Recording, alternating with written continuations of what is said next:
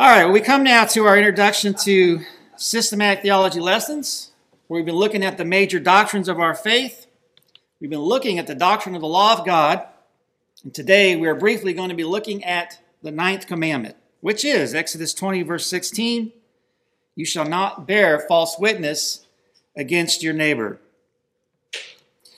Now, as has been the case with each of the Ten Commandments, here we have a specific prohibition or requirement that represents a wide range of other sins of the same species. Each of the commandments expresses a moral principle that extends much broader than just the one sin that is explicitly mentioned. But before we get into what the general moral principle is here in the ninth commandment, let's consider the prohibition that is explicitly mentioned. What does it mean to bear false witness? Now, if you're thinking to yourself, well, that kind of sounds like court language, trial language, well, that's exactly what it's referring to. In Deuteronomy 19:15, we read, "A single witness shall not suffice against a person for any crime or for any wrong in connection with any offense that he has committed. Only on the evidence of two witnesses or of three witnesses shall a charge be established." And then in Deuteronomy chapter 17, starting in verse 2, we read, If there is found among you, within any of your towns that the Lord your God has given you, a man or woman who does what is evil in the sight of the Lord your God, in transgressing his covenant, and has gone and served other gods and worshipped them, or the sun or the moon or any of the host of heaven which I have forbidden, and it is told you when you hear of it, then you shall inquire diligently and if it is true and certain that such an abomination has been done in Israel, then you shall bring out to your gates that man or woman who has done this evil thing, and you shall stone that man or woman to death with stones. On the evidence of two witnesses or of three witnesses, the one who is to die shall be put to death. A person shall not be put to death on the evidence of one witness. The hand of the witnesses shall be first against him to put him to death, and afterward the hand of all the people. So you shall purge the evil from your midst.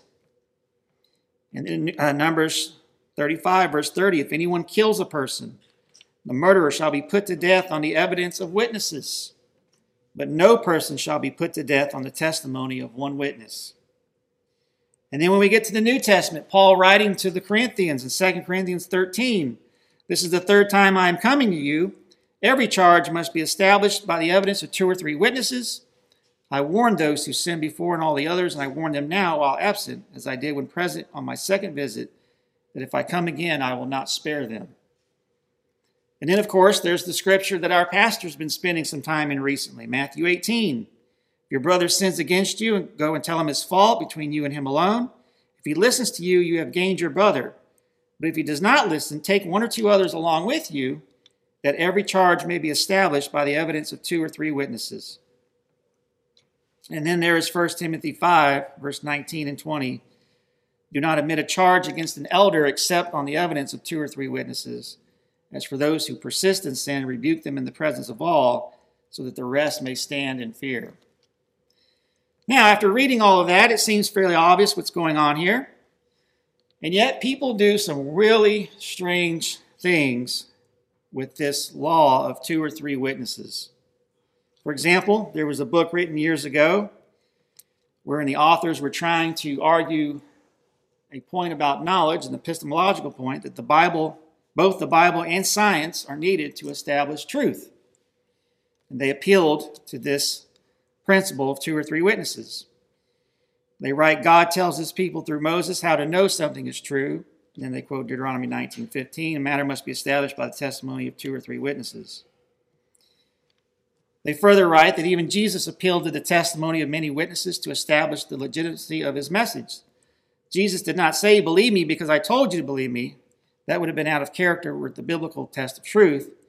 The Christian faith never calls for faith in spite of the evidence or faith without any evidence. Jesus said his testimony about himself alone could not establish the truth of his teaching. End quote. Now, I don't have time to expose the problems there especially the idea that Jesus' testimony alone could not establish truth. But just know that this is how some people twist these texts. If you Google the words two or three witnesses along with words like truth, you'll find a lot of people arguing like this to justify some sort of uh, empirical epistemology. Now, I've seen others do this with this principle. They'll come to a point in their life where they'll take issue with a pastor, an elder, or with a church in general. Instead of going to the elders to address the issue, they'll go and talk to everybody else in the community, looking for people who might have similar concerns. And then when they find those people, they say, ah, look, I've got two or three people here who've had issues with this pastor or with this church. This proves that I'm right. And then they'll just leave the church. And in their mind, that's all that's, that was needed. Hey, if I can just find a couple people to agree with me, then I'm right. So you might be amazed at how many people think that way. We've had people here do it. I see it all the time on Facebook. But what is sad and mind boggling in all this is that apparently these people have forgotten the ninth commandment. Apparently, they are oblivious to the very reality that the ninth commandment explicitly warns us about that there is such a thing as a false witness. The fact that you can find a handful of people to go along with you doesn't settle a matter. Earlier, I read from Deuteronomy 19 concerning the law of witnesses. I only read verse 15, which was, A single witness shall not suffice against a person for any crime or for any wrong in connection with any offense that he has committed. Only on the evidence of two witnesses or of three witnesses shall a charge be established. And for many people, that's where it stops, right there. The law of witnesses stops right there. But let's go to the very next verse to see what it has to say, which is directly tied to the ninth commandment. Verse 16 If a malicious witness arises to accuse a person of wrongdoing, then both parties to the dispute shall appear before the Lord, before the priests and the judges who are in office in those days. The judges shall inquire diligently, and if the witness is a false witness and has accused his brother falsely, then you shall do what? Give him a dirty look, a slap on the hand, say, All right, go your way. No, verse 19. Then you shall do to him as he had meant to do to his brother. You shall purge the evil from your midst, and the rest shall hear and fear, and shall never again commit any such evil among you. Your eye shall not pity, it shall be life for life, eye for eye, tooth for tooth, hand for hand, foot for foot. So we see that God guarded against false accusations by requiring two or more witnesses. But even then, it doesn't stop there because witnesses can lie. That's explicitly what the ninth commandment is telling you not to do. And because there is that possibility, God also warned that, hey, before you open your mouth to accuse somebody, understand this. If it's found out that you are accusing falsely, then whatever punishment was meant to be done to the one falsely accused, that shall be done to you. And that even included death. Gee, do you think God takes this stuff seriously? Do you think God cares about people's reputations? Do you think God just winks and giggles at those who sit around the table gossiping and speculating about other people? Do you think God is pleased with those who, instead of going directly to their brother or sister to deal with issues, go running their mouths behind their backs to others who have no idea what's going on? Proverbs 19:5 A false witness will not go unpunished, and he who breathes out lies will not escape. And then verse 9 A false witness will not go unpunished, and he who breathes out lies will perish. In Exodus 23, verse 1, we read, Do not spread a false report. You shall not join hands with a wicked man to be a malicious witness. You shall not fall in with the many to do evil, nor shall you bear witness in a lawsuit siding with the many so as to pervert justice, nor shall you be partial to a poor man in his lawsuit. I, I point out this verse because notice here it says, You shall not fall in with the many to do evil nor shall you bear witness in a lawsuit siding with the many so as to pervert justice. This is why I said earlier that just having a handful of people agree with you doesn't settle a matter. Even if you do get two or three quote unquote witnesses to go along with your rhetoric, it doesn't necessarily prove that you're right. It is just as easy for many people to do wrong and pervert justice as it is for one person to do it. And so the quality and integrity of the witnesses is to be considered and examined as well. Beloved, take that to heart. Let that be a warning to us. If you're just bent on finding fault with someone and your accusations are weak, don't think that just because you're able to find a handful of people to sit around and talk with you and speculate and gossip, that that means that you're right. Many, points out Exodus 23, will often rise to pervert justice. So don't, don't join them in that. Well, for sake of time, I'll stop there in com- uh, commenting on the specific prohibition against being a false witness. Now let's consider the broader principle of this commandment. Larger Catechism, question 144.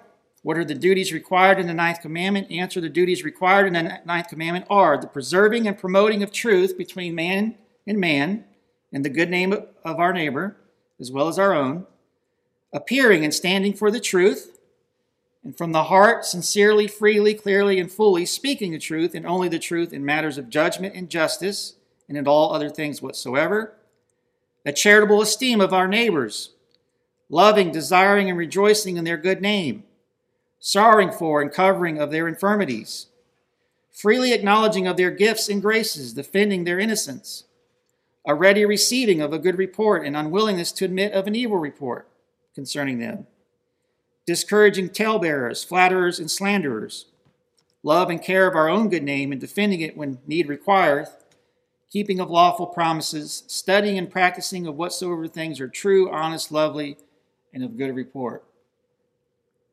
And then what are the sins forbidden? All prejudicing the truth and the good name of our neighbors, as well as our own, especially in public uh, judicature, giving false evidence, suborning false witnesses, uh, wittingly appear, appearing and pleading for an evil cause, outfacing and overbearing the truth, passing unjust sentence, calling evil good and good evil, rewarding the wicked according to the work of the righteous, and the righteous according to the work of the wicked, forgery, concealing the truth, undue silence in a just cause, and holding our peace when iniquity calleth for either a reproof from ourselves or a complaint to others, speaking the truth unseasonably or maliciously to a wrong end, or perverting it to a wrong meaning, or in doubtful and equivocal expressions to the prejudice of truth or justice. Speaking untruth, lying, slandering, backbiting, detracting, talebearing, whispering, scoffing, reviling, a rash, harsh, and partial censoring, misconstructing intentions, words, and actions, flattering, vainglorious boasting, thinking or speaking too highly or too meanly of ourselves or others, denying the gifts and graces of God, aggravating smaller faults, hiding, excusing, or extenuating of sins when called to a free confession, unnecessary discovering of infirmities, raising false rumors, receiving and countenancing evil reports, and stopping our ears against just defense, evil suspicion, envying or grieving at the deserved credit of any, endeavoring or desiring to impair it, rejoicing in their disgrace and infamy, scornful contempt, fond admiration, breach of lawful promises, and neglecting such things there is of good report, and practicing or not avoiding ourselves, or not hindering what we can in others, such things as procure an ill name. In short, shorter catechism, one, uh, question 77. It requires the maintaining and promoting of truth between man and man and of our own and our neighbor's good name, especially in witness bearing. And it forbids whatsoever is prejudicial to truth or injurious to our own or our neighbor's good name. So we have emphasized in the last few commandments what each principle is rooted in to secure our right understanding and grounds for these principles. We saw that in the sixth commandment, life is rooted not in some absolute intrinsic right, but as a gift from God granted within the parameters of a covenant and our obligation to Him. We saw in the seventh commandment that our bodies are not our own, that we belong to God and we are to glorify Him with our bodies. And then we saw in the eighth commandment that stealing is wrong, not because it just seems like a bad idea and you might get caught, but because God is sovereign and owns all things. And what we possess, we do as stewards. And so now, here we are at the ninth commandment. What is the foundation of this commandment? What is it rooted in? Is bearing false witness wrong just because it seems well, it's maybe a, a bad idea? It might get people in trouble. Is there something deeper to consider?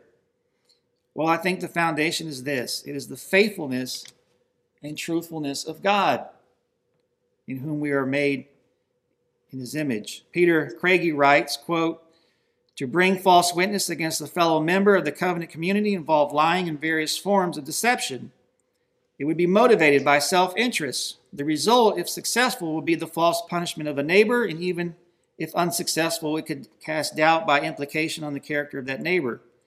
The focus of the commandment is thus again on the matter of personal human relationships, and it emphasizes the integrity and honesty required within the community of God.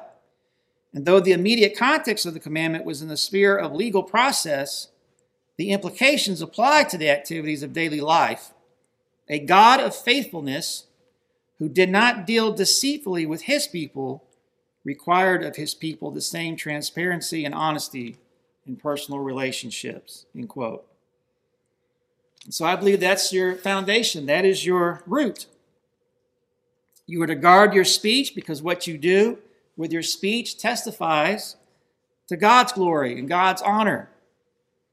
And it reveals your heart and where you stand in relationship to God. Recall what James wrote. James 4, verse 11 Do not speak evil against one another, brothers. The one who speaks against a brother or judges his brother speaks evil against the law and judges the law. But if you judge the law, you are not a doer of the law, but a judge. There is only one lawgiver and judge, he who is able to save and to destroy. But who are you to judge your neighbor? Notice here that for James, when we speak evil of another person, we speak evil against the law we judge the law, thereby placing ourselves in a position of authority. But as James points out, this role of lawgiver and judge belongs to God and God alone.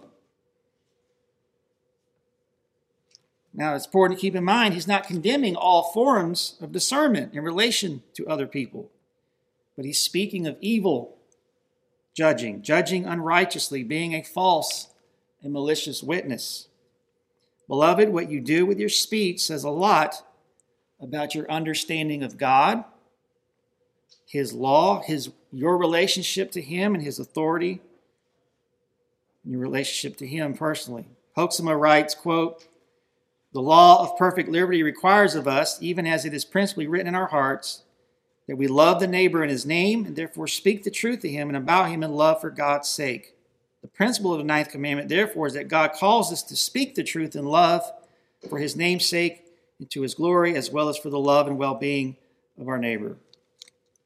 The truth that you and I are to speak is directly tied to God and the truth that he has revealed. It's not tied to our made up versions of truth. We are not the ultimate judge. We are not God. We are in no position to just make things up, creating our own little delusional world that we then drag other people into. I cannot express strongly enough to you the damage that is caused by not guarding our speech. It is exactly as James described it sets on fire the entire course of life. It destroys reputations, it destroys churches, it destroys careers, it destroys marriages, it destroys families, you name it.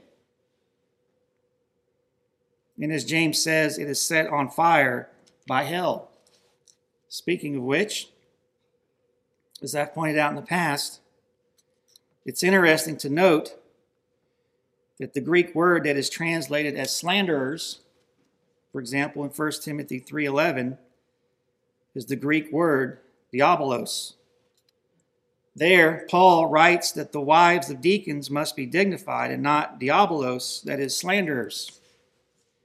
This same Greek word is used by Peter in 1 Peter 5 to actually name the devil. Most of the, your translations read, Be sober minded, be watchful. Your adversary, the devil, the diabolos, prowls around like a roaring lion seeking someone to devour. Satan is the diabolos, the slanderer, which leads me to my closing remarks. Jesus, speaking to the scribes and Pharisees, says, Why do you not understand what I say? It is because you cannot bear to hear my word. You are of your father, the devil, the diabolos, and your will is to do your father's desires. He was a murderer from the beginning and does not stand in the truth because there is no truth in him. When he lies, he speaks out of his own character, for he is a liar and the father of lies. But because I tell you the truth, you do not believe me. Which one of you convicts me of sin? If I tell the truth, why do you not believe me? Whoever is of God hears the words of God. The reason why you do not hear them is that you are not of God. Beloved, as I've stated before earlier, there's a deeper issue here at stake in truth telling and lying, meaning that is directly tied to God, to His Word, to His law, and your relationship to Him. And know for certain that those who make this prejudicing of truth are of their fathers, the diabolos, and like him will perish. Accordingly, it is said in Revelation 21 8 that all liars shall have their part in the lake which burneth with fire and brimstone. That same eternal fire, fire prepared for the devil and his angels that Jesus spoke of in Matthew 25 is the same eternal fire that all liars will be cast into in the final judgment. Being that those who make a practice of lying against the truth and have not repented of their sins and turned to Christ are of their father, the devil the slanderer. And so Thomas Watson writes, Oh, tremble at this sin. A perjured person, that is, a person who willingly spreads falsehood, is the devil's excrement. He is cursed in his name and seared in his conscience. Hell gapes for such a windfall. End quote. And so the next time you're tempted to sit around the table and speculate and gossip about others, think upon these things whether you're the one initiating it or the one who's being approached. Stop and immediately ask yourself what your speech reveals to others about God, about His glory, and what you are indicating to others about the priority of God and His Word and truth in your life.